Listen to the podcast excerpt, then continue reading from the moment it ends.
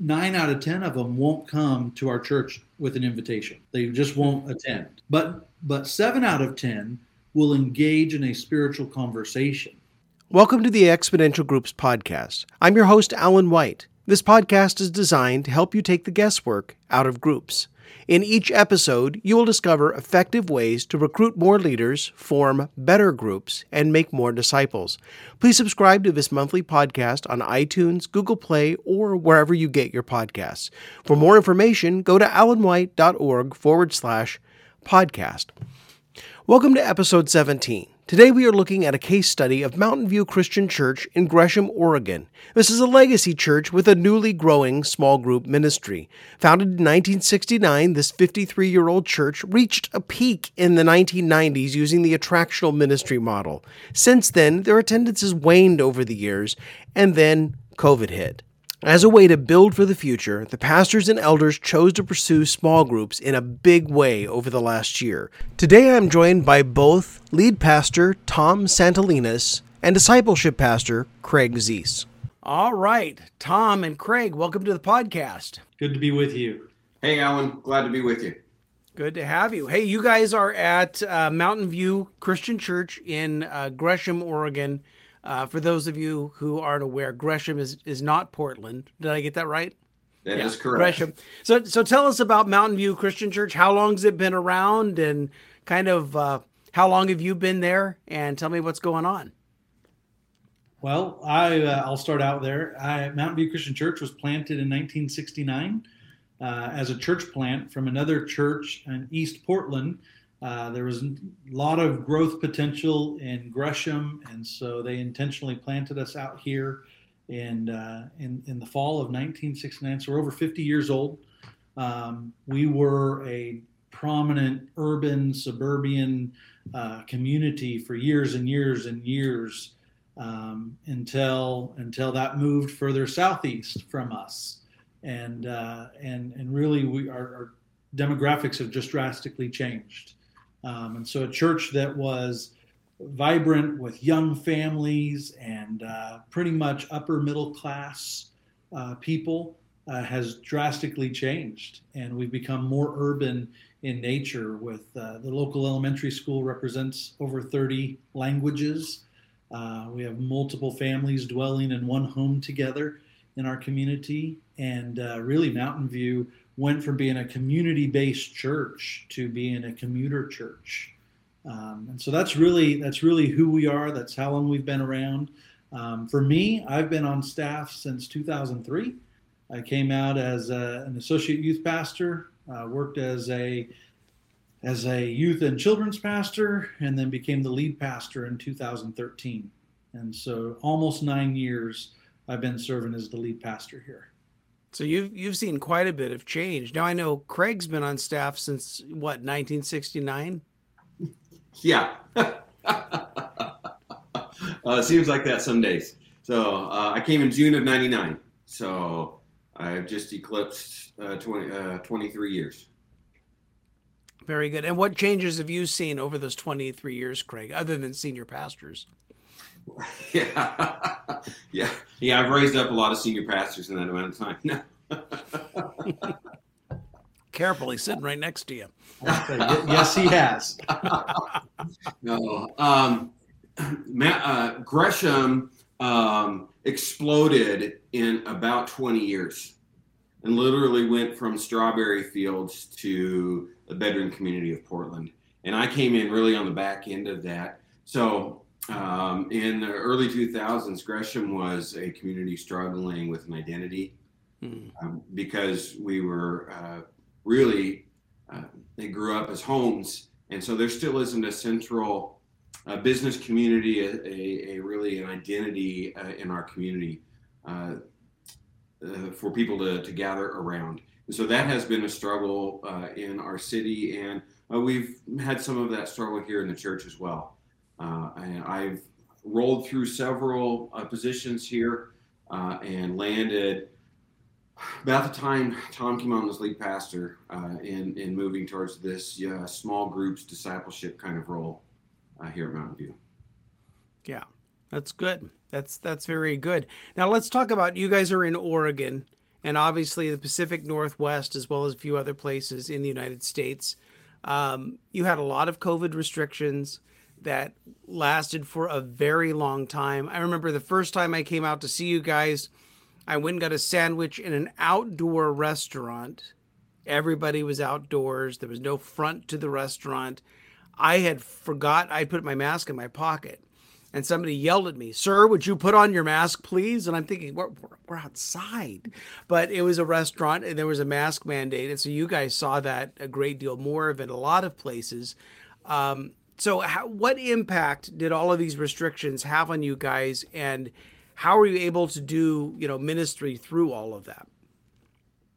It, it was challenging.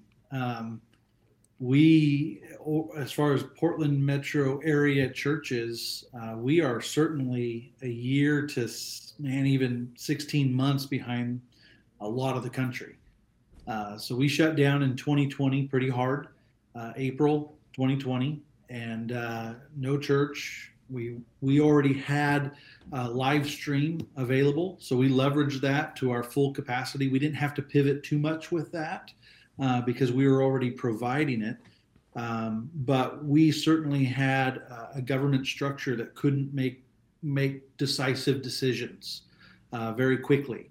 And if if they were decisions and we began planning, you would expect that it's going to change.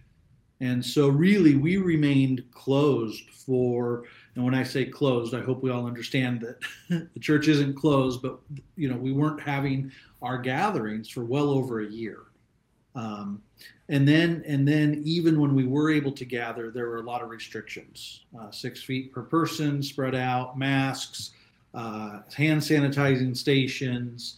Um, so everything we had to pivot everything else in our gatherings, as far as passing communion plates and offering bags and all of that uh, we just had to pivot our gatherings uh, pretty pretty substantially. And it really wasn't until this past March, so we're talking just a few months ago, that the masks uh, restrictions were actually lifted, and people began returning to life as as we knew it in some form or fashion.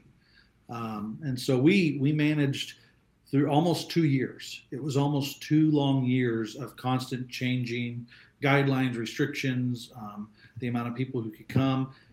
And what it did to our people is it, it created a fear factor in a lot of ways. Um, mm-hmm. People were fearful of the gathering. Um, certainly, things that we saw on the news media about churches and all that kind of stuff uh, just heightened some of that sensitivity to it. Um, and so, you know, we managed as best we could. Uh, what I would say is the best thing for us. Um, I, am incredibly thankful. We were already really working hard on our groups ministry, um, getting people into grow groups. That's what we call them, grow groups. Uh, getting them into small groups because our grow groups didn't miss a beat. They they started Zoom. They met outside in big circles. Uh, they were doing all sorts of things, and if it wasn't for our groups, I'm I'm not sure that our church would have been able to survive at the level it has. Yeah, that's that's amazing. It's it's really amazing how what you guys had to go through, and yet you know because of groups, because of your online service, you guys were um, uh, well prepared in in a lot of ways. I mean, as well prepared as you could be. It wasn't like anybody knew in advance. So, Craig, you reached out to me a little more than a year ago, and you were interested in uh, putting some concerted effort into your groups. What was going on at the time, and what were you guys hoping to change? Yeah, so we have for uh, five years really desired to move towards being a church of groups, not just a church with groups. Uh, and like Tom said, we had uh, been down a track for a season, and we were a Bible study based uh, small group church and so groups got to, people got together for the purpose of Bible study, not necessarily for the purpose of a lot of the other healthy things that happen uh, when you make the change to becoming a, a, group, which is why we changed the name to Grow Group, and that was an intentional part of that movement. Um, but unbeknownst to me, we hit the wall that I found out as I did more and more research, and we talked that uh, we'd hit a wall, and unless we made some drastic changes, we were not going to get to our goal. In the middle of that, COVID arrived, and you know we went to Zoom, we went outside, we measured every room in our building to see what the square footage was, to see where our groups could meet according to the mandate that the state had put out. And so literally I had people coming in and measuring square footage and telling us, you know, how many people could go in this room. Uh, and so we did everything that we could in order to help groups succeed uh, that were currently there. Uh, and then it was our two weeks turned into two months, turned into a whole lot of other things.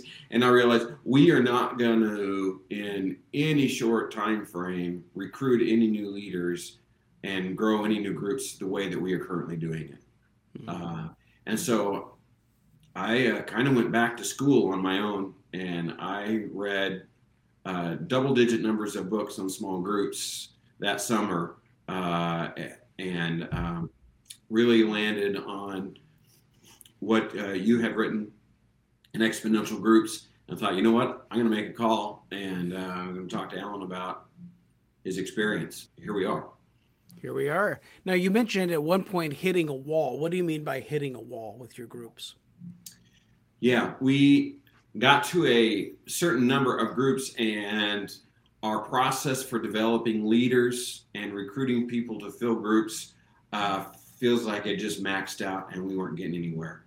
Okay. Uh, you know, I, I, would have been as old as Moses if we'd have kept the same process to get any more more groups going. About um, how many groups did you have at that point? So we were ha- we had about twenty five uh, solid groups at that point. And what was the weekend attendance, give or take? Uh, so pre-pandemic, five hundred. Okay. So yeah, I mean, it's a very commonplace. We've talked about this. It's a very commonplace for a church to uh, kind of get stuck or hit a wall. So you you uh, you read my book and um, you know got thoroughly confused, and then you called me. No, I'm kidding, um, but uh, you decided to try some things because I mean I wrote the book out of you know finding some things after my own frustration and hitting a wall. So um, I think that's what you know connected with us. So you decided to do an alignment series um, that you launched uh, in the new year this year. Tell us a little bit about the alignment series, why you chose the topic you did. Um, either of you could speak to that. Yeah, I uh, kind of led the the charge in that and picked monsters in the closet because I, I, wanted to do something that would engage our community. So I'll let Tom talk to us a little bit about uh, beginning to understand what was going on spiritually in our community about the same time that I was going through this, we got to do something different uh, with small group outreach. I think one of the things that's important to mention is uh, we had 25 groups and we have a lot of great people in those groups mm-hmm. and a lot of great potential leaders. But when we use the phrase multiply, it was like a uh, danger word. It was like uh, immediately we were ghosted, right? Because the reality is they they're doing life together. Some of these groups have been together, a few of them, a handful of them had been together for 30 years. And when we start talking about multiply, they hear split and they hear and they couldn't a lot of our great people couldn't get beyond that as as uh, it just it was a hurdle. Yeah, that's really good, Tom. It was a hurdle for them. And so that was part of where Craig sat down and, and he and I had talked. What does the future of groups look like? And he really created a, a four-step process and we had to come to the reality of where we were at. We were kind of in between that second and third process. We have a dream down the future but we had to figure out specifically how do we how do we recruit how do we help people empower people? How, how do we break out of some of the rigidness that we've had as far as expectations to just get people to facilitate a group? And and i think alan that's where uh, exponential groups and you and, and, some of the training, that really helped us uh, significantly. Part of what you commented, I remember our first visit, you know, hey, leave the groups that are established, leave them alone. That's right. And, and that was refreshing for us because we were feeling it and we were feeling this rub at the same time. And so some of the tools you provided, some of the things that you did really gave us the freedom to say, great, we'll leave those groups and not to get too far ahead, but we said to those groups, you can do what you want to do. Keep keep going down the journey you're going. And suddenly, eh, not to create the spoiler alert, but then those groups are coming to us saying, "Hey, we we wanted to do that." And and so you know that was really what was part of driving us towards uh, we need some help here. We just need some guidance. We need some direction. And so that was one. Go ahead. I was just going to say, what what would your fear have been if I'd come in and said, "Oh yeah, you need to scrap all of those groups that you have, and they all need to do this do thing"? How would that have felt? We wouldn't have signed your contract. yeah, that so, would have been a no dog. Yeah. So what what would the monster in the, that closet have been? Fear of the un- unknown. Uh, like I said at the beginning, we our community has changed so much we don't know how to reach people in our community. And so the idea of reaching more people, a lot of those people just couldn't see it. Mm-hmm. They just couldn't see it. And so the fear was you're taking us somewhere we've never been. You're taking us somewhere that we're actually skeptics you'll actually be able to do anyway. Mm-hmm. You're taking us someplace that really is creating some uh, comfort issues for me. And um, we needed to listen to that. And so we did. And you know, you helped with a survey, you helped give us some insight. And and part of what you said is leave those groups alone. There are people in your church who can can help you get your goals achieved without messing with any of those. And, and that was a huge breather for us. So yeah, and on the other side of that, our community was very clearly saying we are interested in spiritual conversations. So Tom had a conversation with a local church guy. We have, we have a connection with a with Expand Northwest. It's it's a church planting organization here in Portland, and he just gave us the demographics. And he just said, "Listen, in Gresham, a city of 110,000, there's 77,000 people who have said we're unaffiliated with any any religion, any any faith at all." And wow. we said, "Man, well, you talk about the harvest being plentiful." But the workers being few. That that that struck a chord for us, and and nine out of ten of them won't come to our church with an invitation. They just won't attend. But but seven out of ten will engage in a spiritual conversation. And so this is what sort of drove us to Monsters in the Closet. Is that was kind of our our our, uh, our filter this this has to allow for us to have spiritual conversations with people who will never be interested in an invitation to attend our church. Mm-hmm. And so we focused on some mental health things with Monsters in the Closet, uh, anxiety and fear, and and the groups that, that participated in that, who reached people, invited people into their homes who weren't a part of a church, who weren't uh, engaged in in church at all, whoa, they were open to the spiritual conversations. Yeah. So so the the attractional piece of you know everybody come like they did back in the '90s, that wasn't working. But the yeah. idea of come to my house and let's talk about something that's concerning to you, concerning to me, and let's see what the Bible has to say. That that worked. Now you guys actually created your own small group curriculum uh, for this alignment. Tell us about that. We did. Uh, so uh, we put together a team after our pastoral staff had determined the topics. Uh, and so we put together a team of volunteers from our church and said, here it is, go to town.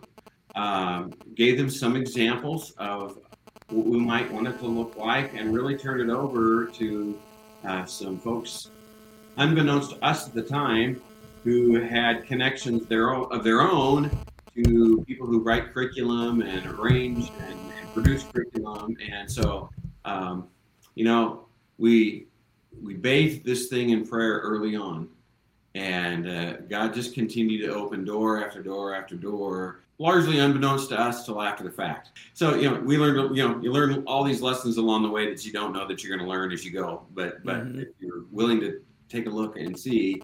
Uh, and so uh, we had a team of volunteers who put together uh, one of the best study guides I have had the opportunity to lead a group through uh, as a small group pastor. Um, they did a rock star job, uh, and it was beautiful. Uh, to, it was beautiful to use. It was beautiful to watch to them come to a complete project and draw a line under it and be able to say we did it, um, to hear really positive feedback from our church.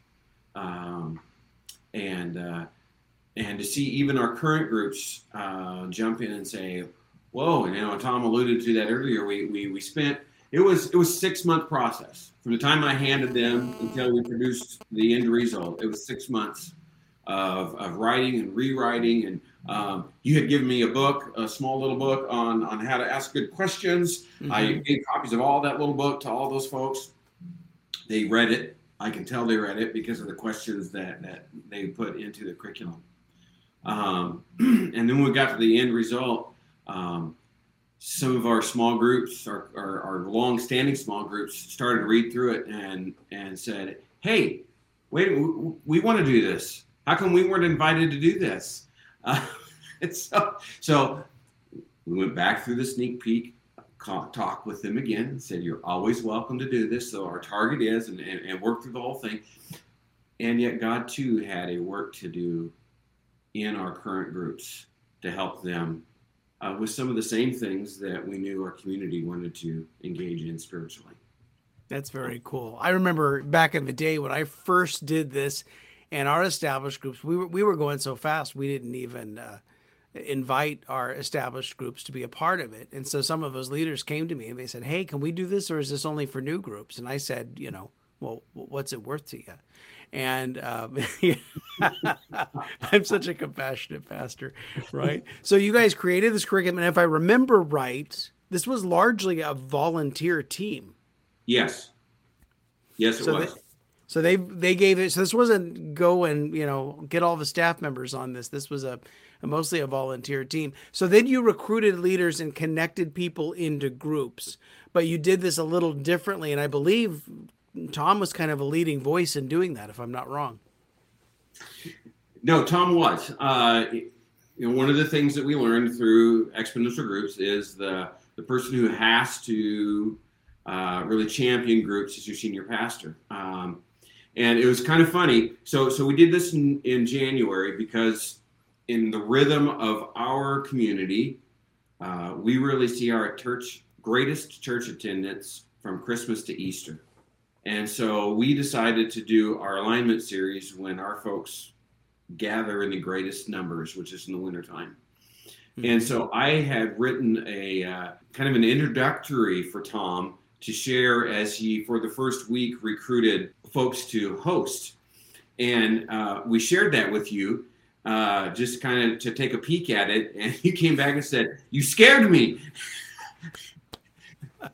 that was on me. Tom was just reading and doing what I wrote him. And I went back and went, Oh, shoot, I got to go back to the drawing board. So. Yeah, it was all Craig's You guys, fault. you guys were becoming the monsters in the closet. we were the monsters. You're freaking them out. I think that's what I said. Here we are. Tom redid a, a, much more positive approach, and and so uh, for three weeks, Tom got up and encouraged people to host a group uh, on a Sunday morning, and they did. Let's talk about the result of that. How many groups did you gain? How many? And then let's talk about the people that joined these groups. Yeah, so we ended up with 12 new groups which uh, uh, in 23 years we've never come close to having 12 groups in any one single time, let alone any mm-hmm. year uh, start. Um, and uh, eight of those groups finished uh, the six week series. Uh, and we've had five of those groups continue on this spring. That's and great. Those groups have reached um, unchurched relatives, neighbors, uh, business associates, friends, um, and it's been amazing. And so, from what you were saying before, these weren't necessarily people that were out of the established groups; they were still meeting, but these were folks that maybe had never led a group before, that that uh, and just invited people that they knew to be a part of it. Yeah, most of these folks had never led a group before our, our one prerequisite was do you have eight to 12 friends, coworkers, or family who can um, participate with you and join you in a group? And if that's the case, you're qualified to facilitate. We'll help you. Uh, we're going to give you a guide. You're going to get coaching from Craig and some other coaches every single week to prepare you. And I think that was the first time for a lot of people who went, Oh, I might be able to do this. and we had a, a, range. We had a couple of groups that uh, one guy particularly I think of had four neighbors, and he met with them, and he was doing a really good job until they started asking him a bunch of other questions about faith, and, and he's like, ah, you know.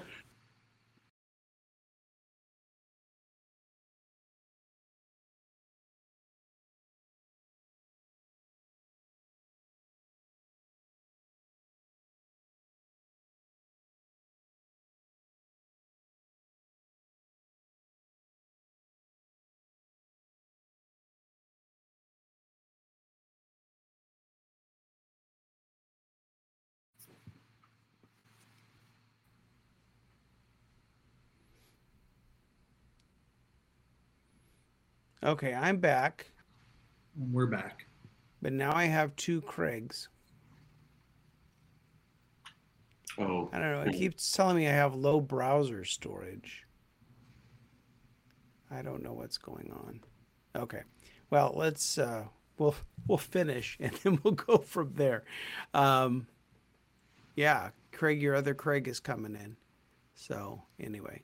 All right. So um Tom, I'm sorry. Let's start again with what you were just sharing.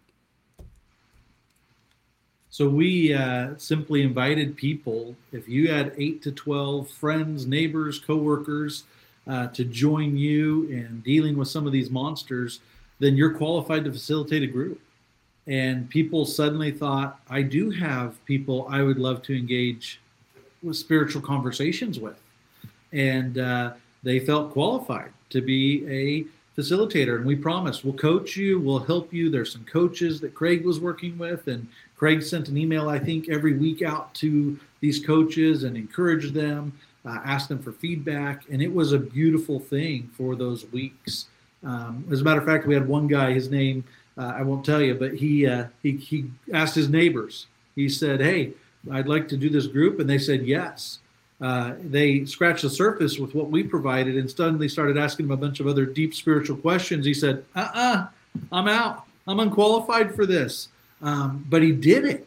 He, he tried it and he said, we won't continue on, but, but we're, we're, he's opened the door for spiritual conversations. That's fantastic. That's so fantastic. So uh, let me ask you this, just last question. What, what's next for Mountain View? Where are you guys headed um, in the next season, or with groups, or as a church? What, what's kind of uh, percolating up for you? Yeah, so at least as far as groups goes, what's next is uh, we have been able to, uh, with the addition of an alignment series, really for the first time have uh, several ways to help connect people to groups. Um, we, we have a, a, a, jump on host opportunity in an alignment series. Uh, we have some solid training for folks that come that have led a group in the past but never at Mountain View, just mm-hmm. to help them understand what what we expect of groups and group leaders. And then we have a uh, Grow Groups Fair uh, in the fall that helps connect uh, folks uh, that are here and ready to kind of plug and play. Um, they've come to Mountain View. They've had a small group experience in the past, and they just are ready to jump in, and they don't want to wait till January. And so, uh, really, we we have a clear, multifaceted way to plug people into and to start new groups. Um, that really, I think, is going to continue to help us be. Uh, a church of groups, not just a church with groups. Tom, Craig, thank you so much for being with me today. And um, thank you for uh, applying these principles to your church. And just what an amazing result. And I'm just so happy for you. Very good. Thanks, Alan. Thanks, Alan. Before we go, let me let you in on a little secret. Tom and Craig mentioned the help they received from the Exponential Group's book. The book and companion workbook are the equivalent of about $3,000 in coaching. I've intentionally created these resources as a self study course so you can do exactly what Tom and Craig are doing at Mountain View.